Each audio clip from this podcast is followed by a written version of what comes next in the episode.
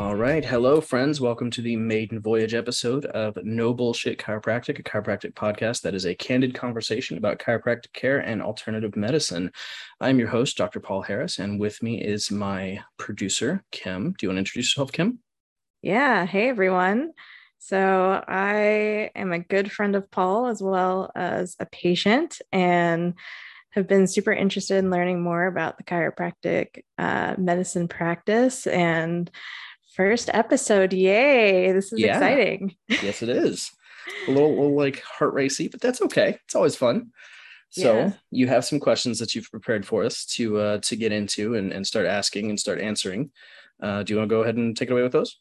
Absolutely. So first question, uh, maybe a basic one, but what is a chiropractor? It's a good one. It's one that a lot of chiropractors kind of struggle to answer too, actually.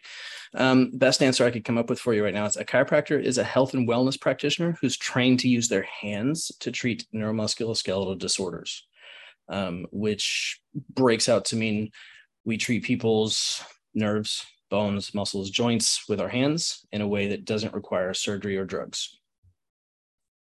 So do you use just your hands? Like, are there any other tools or like implements, hand extenders, anything like that that you use? That is also a good question. Um, we are capable and allowed to use a lot of things. It's kind of funny uh, reading through. That's a little alarming, actually. I know, right? It is. It is. Um, reading through the Texas State's uh, administrative code as far as what our scope of practice is. There's a, a tenet down at the bottom that basically says like, oh, and whatever else fits the scope of chiropractic in your opinion. It's like, wait, what? Um, but yes, we uh, we can use all kinds of tools, um, whether they are the little spring-loaded um, manual adjusters called activators or whatever else, um, soft tissue tools, anything that helps us do something manually um, from outside the body.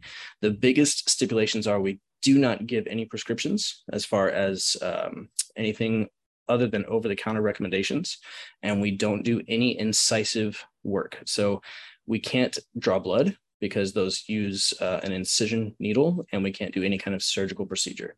Um, we can, however, do acupuncture and dry needling because those don't technically make an incision. Interesting. So mm-hmm. if I go to a chiropractor and they're like, we're going to do this procedure and it's going to re- it's going to require a scalpel, just run immediately. Yeah, it, it, yeah exactly. Um, that is definitely not what a chiropractor is able to or supposed to do. Um, and if they tell you like, oh, I'm, I'm licensed to do that in a different state. Cool. Maybe. I can tell you that at least in the state of Texas, that doesn't fly. So do I trust a chiropractor more if he's insured his hands? That's a good question. And I don't know. I haven't met one who has. Let's put it that way. Maybe you can start a trend. Right. Um, I do know a lot of us try to take care of our hands, especially like there's a reason that a lot of these tools exist, and it's not because necessarily one tool does a different job than a different one. Um, you know, one that's shaped like a tongue depressor doesn't necessarily do anything different from the one that's shaped like brass knuckles, but they are easier on our hands. So it helps our longevity to be able to do the job longer. Do you have any particular favorites, uh, tools that you use? Yeah, absolutely. Right now, one of my favorites is a Hypervolt. Um, I love using a percussion massager to help deal with tight musculature before I have to deal with it with my hands. Um, I like using one by Rock Tape. They have uh, a set called Rock Blades that actually does look like brass knuckles. That's why I said it, but it's really ergonomic. So it requires very little additional force from me. It's pretty easy on my wrists and hands. Um, so it means that I can help people for longer.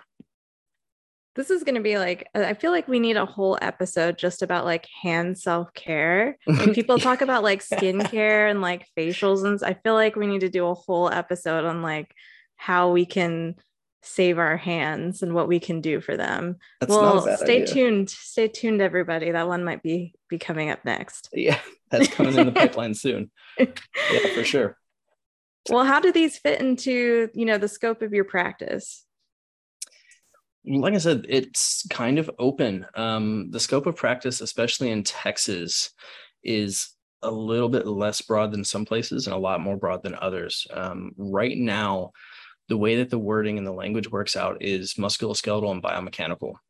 Um, and these are used to assist in the treatment of musculoskeletal and biomechanical conditions. They're not really directly mentioned.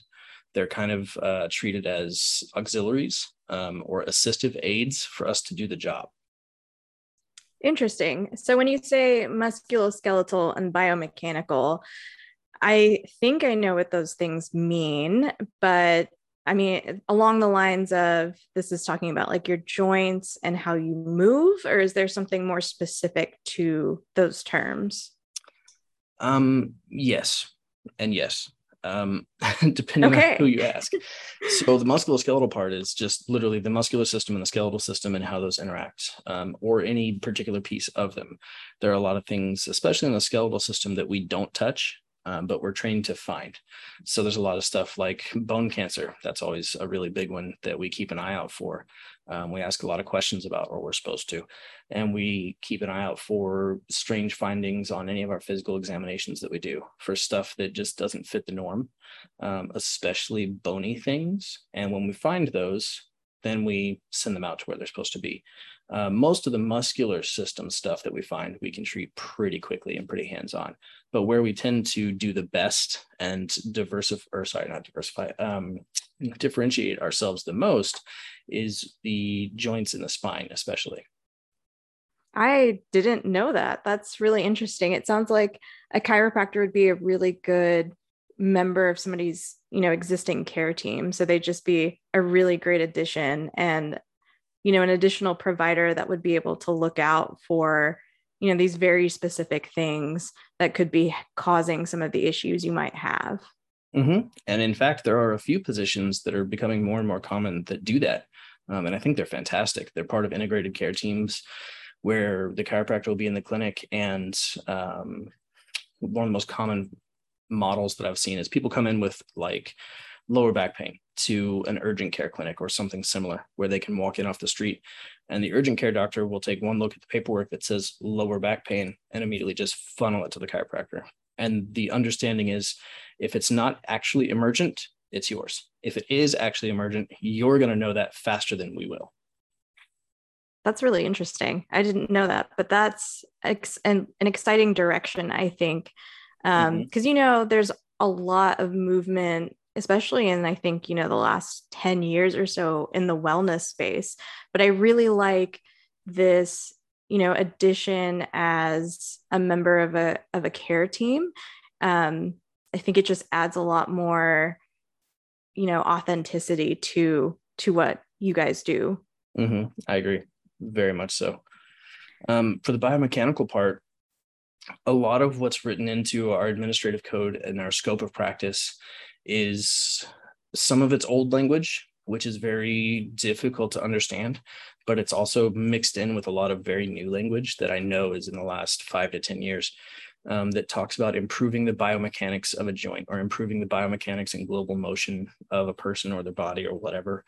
Um, and that is a huge part of what we do. So the example is easiest to understand is the difference between treating a strain or treating the fact that someone can't bend forward without pain, right? So biomechanically, we're treating your inability to bend forward.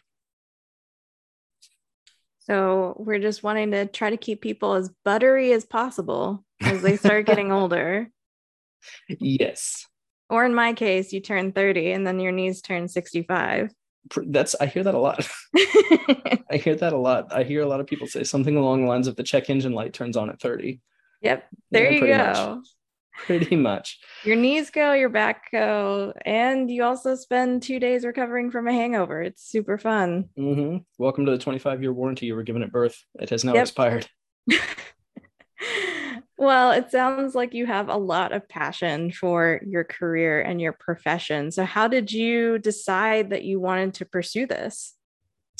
I kind of realized that it uh, made a lot of sense for me. My family has been using chiropractors since before I was a thing, um, before I was born.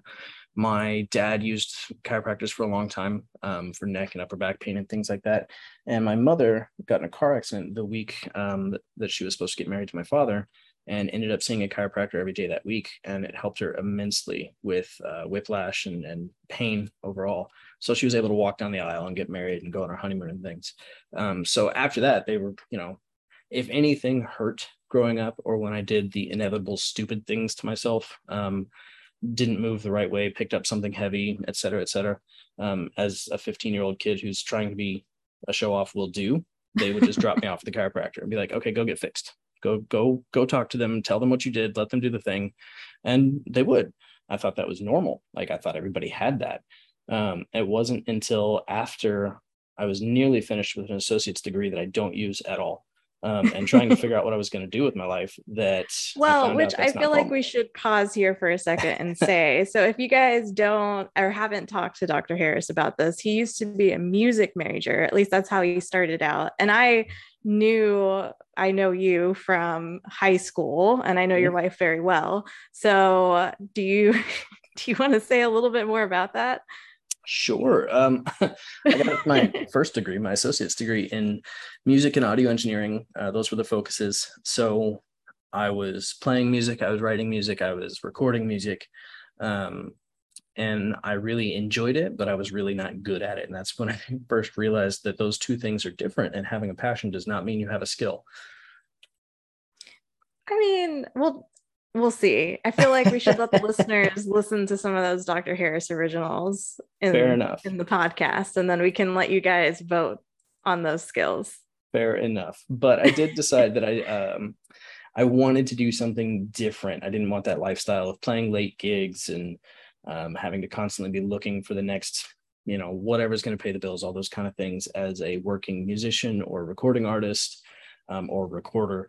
Those are just tough positions, and you have to have a lot of passion to make it work. Um, and you have to have a lot of passion for it to make it work day in and day out without feeling like work.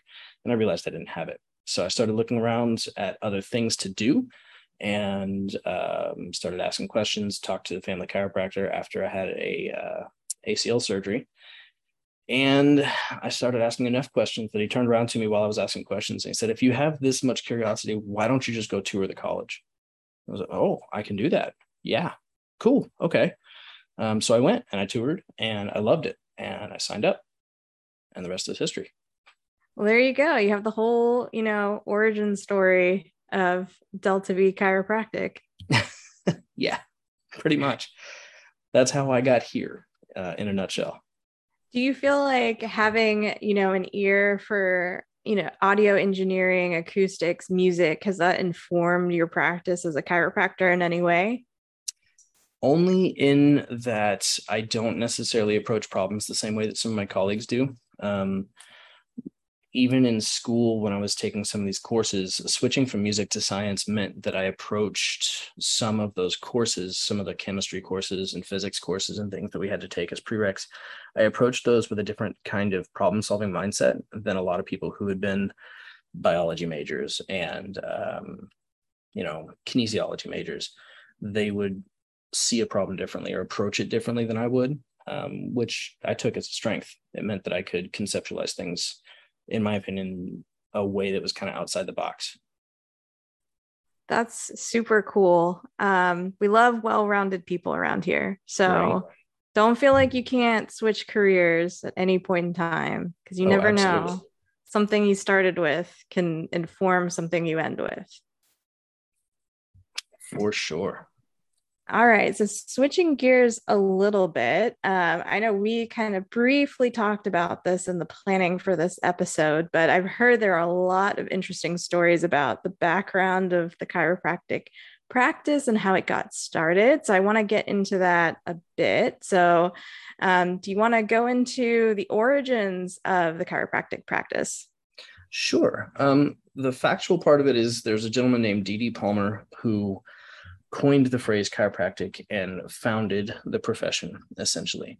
Um, and from there, things start to deviate. There are multiple stories of how that necessarily happened. There are multiple versions of the story.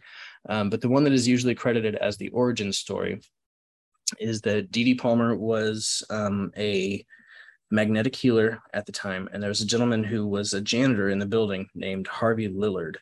Um, and... According and to, when you say magnetic, you don't mean like he had a magnetic personality. You no. mean like... No.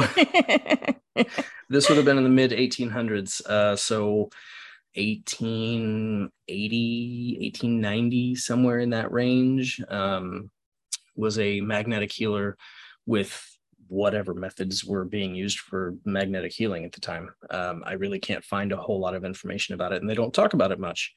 Um, but regardless, that's what he was doing. And Harvey Lillard was a gentleman who was the janitor. And according to one account, um, D D Palmer looked over and decided that um, the base of his neck looked different somehow. The hump at the base of his neck looked, I don't know, out of place, improper. Um, and he treated it with his hand. He pushed on it or, or shoved it, and it popped. Um, and up to that point, Harvey Lillard had been hard of hearing slash deaf, again, depending on the story. And the next day he came back and said that his hearing had returned. And so D D. Palmer latched onto that and said, oh, there might be something here, and started looking into it and led himself or found his way to chiropractic. Um, the other side of that story is from Harvey Lillard's um, children. They said that the story is a little bit different, that Harvey and some gentlemen were outside of D D. Palmer's office, and he was telling a joke, um, and D D. Palmer came out and wanted to hear the end of it because he missed the first part. Um, and when he told the punchline, D D. Palmer slapped him on the back with a, a book in his hand, and it adjusted his, his back, moved his vertebra, whatever, um, and maybe something improved. Uh, and either way, the event is documented.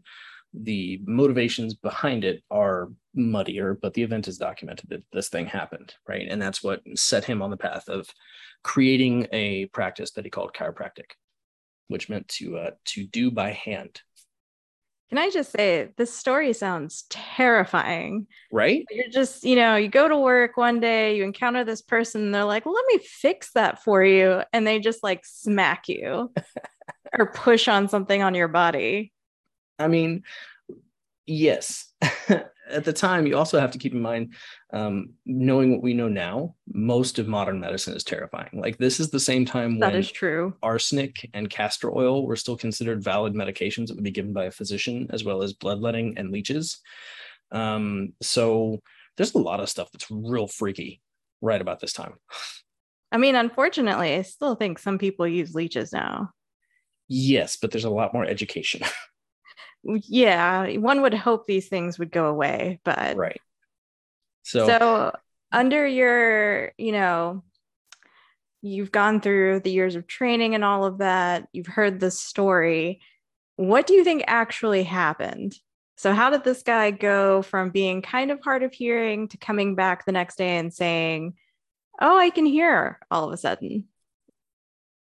Honestly, best guess that I would have out of the gate would be um, a Eustachian tube. Um, mm, yeah. So for people who don't have a whole lot of anatomical knowledge, Eustachian tubes are the little uh, canal that runs in your ear um, that leads to where your eardrum is, right? And then from there up into the skull and the brain and all those kind of things. So it's this pathway where sound waves can travel, and it can get blocked by fluid or by wax or other things. Um, and it makes and, like a crunchy noise in your ear. Yeah, it's a fun spot.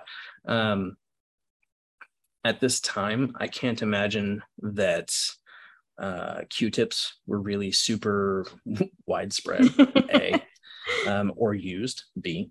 So my best guess, honestly, would be that for whatever reason, he got jarred pretty hard, um, and it knocked something loose that may have been there, um, and or, you know, moved the Eustachian tube.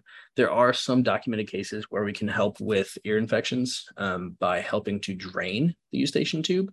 Mm-hmm. Um, if you can stretch it and or move it in the right way to reorient it with gravity, if it's plugged or if it's got some um, fluid stuck in there, you can get that to start moving. And if that had not happened previously, maybe. What's weird about that is you usually have to, you know, hold on to someone's ear to do that.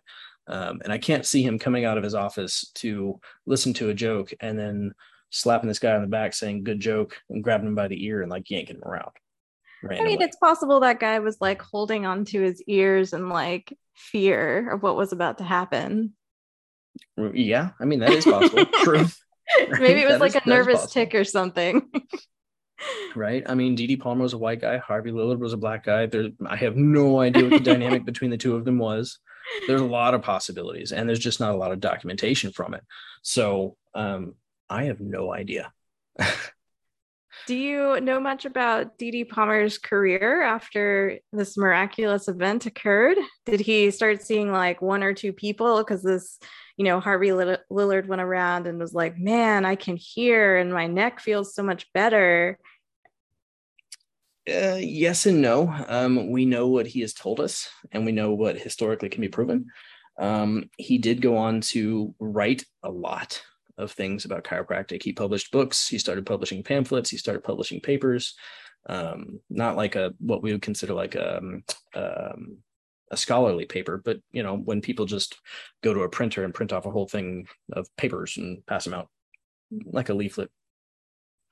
Uh, he started publishing all these things, and he opened his own chiropractic school, which is why he's considered the father of chiropractic. Uh, he started teaching other people how to do this.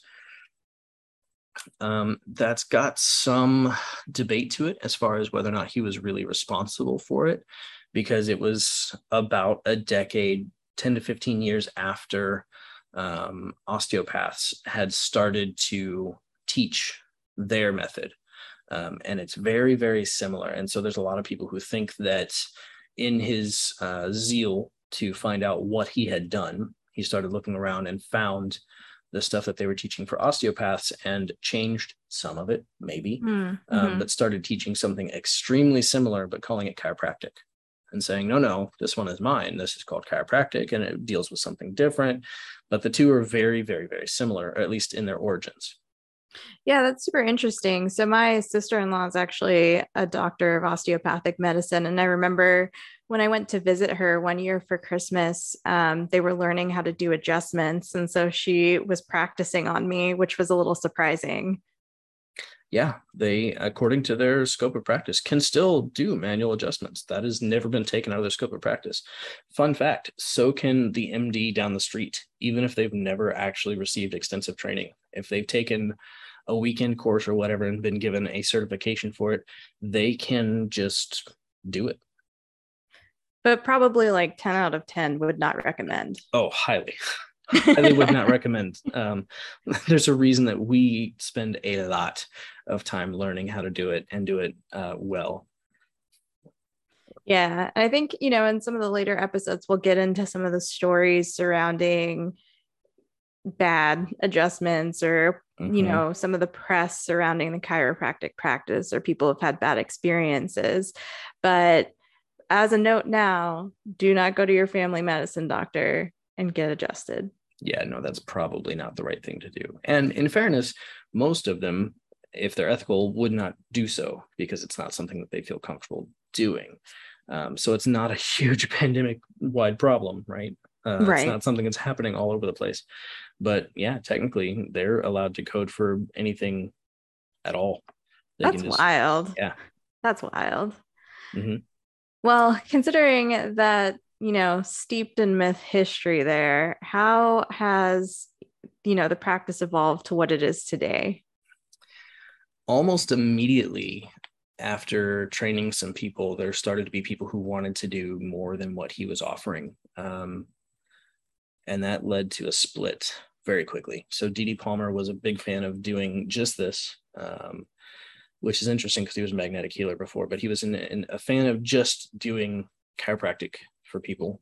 Um, and he had a couple of students who wanted to do other things with it. They wanted to do naturopathic medicine. They wanted to do, um, you know, tinctures and, and, and mixtures and those kind of things.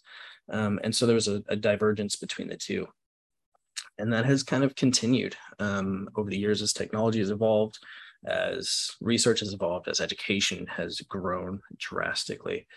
Um, and as medicine has grown drastically, because again, at this time, they were a big fan of not using medication for things, not using medicine for things. I mean, your down the street physician may prescribe you whiskey for things, right? For hallucinations, they would have you do whiskey or cocaine. Uh, you know, there's different. I don't different... feel like that would help with. Right. Knowing what we know now, this seems like a bad idea. Um, but at the time, you know, that was just, that was what was commonly done, and it wasn't regulated. So it kind of makes sense that they were saying like, oh, let's not do quote unquote modern medicine. Let's let's stick to this. This is a little safer, which it probably was than some of these um, unregulated applications of who knows what. But um, they stuck to that ideology very, very, very strongly um, and called themselves a straight chiropractic or straight chiropractors. Um, and that is all that they will do. Whereas what they called a mixer um, was somebody who would add other things, mix other ingredients into their practice. So someone who, as uh, nutritional supplements got to be a point where they were, you know, actually good quality things or things that you really would like to put into your body, they would add that into their practice. And that's not something you'll find in a straight chiropractor's practice. Um, as physical therapy came into light and became a thing that people realized was important, that got added into chiropractic practice for mixers. But for straight chiropractors, it did not and still has not. Um, and so on. So the integrated practice that we were talking about earlier, that really only occurs in people who are of the mixer mindset, um, who are interested in or willing to include other things in as a uh, whole body picture of not just the spine and joints, but like, hey, maybe you've got a thyroid issue and we really should have you talking to an endocrinologist, right? Mm-hmm. Um, whereas straight chiropractors would say, no, we're just going to adjust you and let it fix itself. And that started, again, almost from the beginning. Um, I think it was a one-year program when he started it. When D D. Palmer started teaching, it was a one-year degree, I believe. Um, and within just a couple of years of graduating the first class of students, somebody had split off and started their own school. So almost from the very, very beginning, you have these two divergent schools of thought. Well, good for that person who split off. And also, life lesson, if there's anybody who thinks that they know how to do everything and will never admit that there could be something else going on that they should refer you to, that person is probably not very good at what they do. Right? Yeah, no, one of the smartest things that I think we can do is, as healthcare providers is admit when we don't know what something is and you need to be seeing somebody else. Exactly. Mm-hmm. Yeah, fully agree. So if you walk in and, you know, you encounter a chiropractor is like, oh, sure, I can cure your, you know, thyroid issue with some magnets. Probably should run out of that practice too. You know, and this, this is the horrible part about the field is it's so lightly regulated in the administrative codes. Um, that's a thing that exists. Oh, wow. And yeah, that I, I don't know about magnets necessarily, but I know that there are chiropractors who make claims to go after things like thyroid issues, to go after things like cancer, to go after things like uh, hormone issues. And while there's a lot that you can do to affect some of those by making nutritional recommendations or dietary recommendations, um, it's still not something that I would necessarily advertise as treating so much as supporting as part of a treatment team. That would be fair. Sure, we can make plenty of recommendations for nutritional purposes and supplementation and things and lifestyle choices that you can do to help, um, mm-hmm. but it's not treating it. It's not going to stop it by itself. So do you feel like there are any chiropractors now that still practice as, you know, in that straight style? Oh, absolutely. There's a lot. Um, in fact, the schools in America are split Uh, almost in a thirds. There's not a whole lot. I believe the last time I checked, there's sixteen, seventeen schools. Um, and it's almost compartmentalized to like four, eight, and four. There's like eight of them that'll teach roughly middle of the road. They'll teach some of the historical, philosophical type of uh, chiropractic, straight chiropractic. And they'll also teach how to do things like make nutritional recommendations, right? Which technically, according to how things started way back when, would be a mixer. Right. Um, but they'll still teach how to do some of that. And then there's schools that go the other end of the spectrum. And yes, they'll teach you how to adjust and everything, but they teach you from the beginning how to be part of an integrated team, mm-hmm. um, how to add in physical therapy, how to add in additional pain relief modalities. And then there's other schools that don't have any of that included in the curriculum, except what's necessary by the national board to get uh, a license. Absolutely. I think it's pretty clear which, you know, one we're pretty in support of here. Yeah. yeah uh in, in case it's not, I'm a strong mixer, big fan of adding things in. I do a lot of uh rehab, a lot of active exercise, a lot of recommendations, lifestyle changes, um mix quite a bit. He's a really great doctor, you guys Thanks. Should definitely go see him. I appreciate that. Not I, every time you say this, uh, D D. Palmer is a magnetic healer, I just think of like Magneto. And I was like, I guess Magneto could have been a chiropractor if uh, he decided know, to go some sort of benevolent route. So could Homer Simpson if you, you know, pay attention to some of the Simpsons episodes. But I don't think it's a great idea. You know? Yeah, yeah. Um, there's plenty of that. I know we're probably about to run out of time here. Um, so is there anything else you want to ask in the last minute or two? No, I think we we covered everything. We learned a lot about the background of chiropractic medicine, and we've got, you know, a good path of where we want to go forward. Yeah, I agree. Fantastic. Um, then we will call this episode done. Thank you guys for listening, and we will tune in with you next time to answer whatever other questions we come up with. Thanks so much.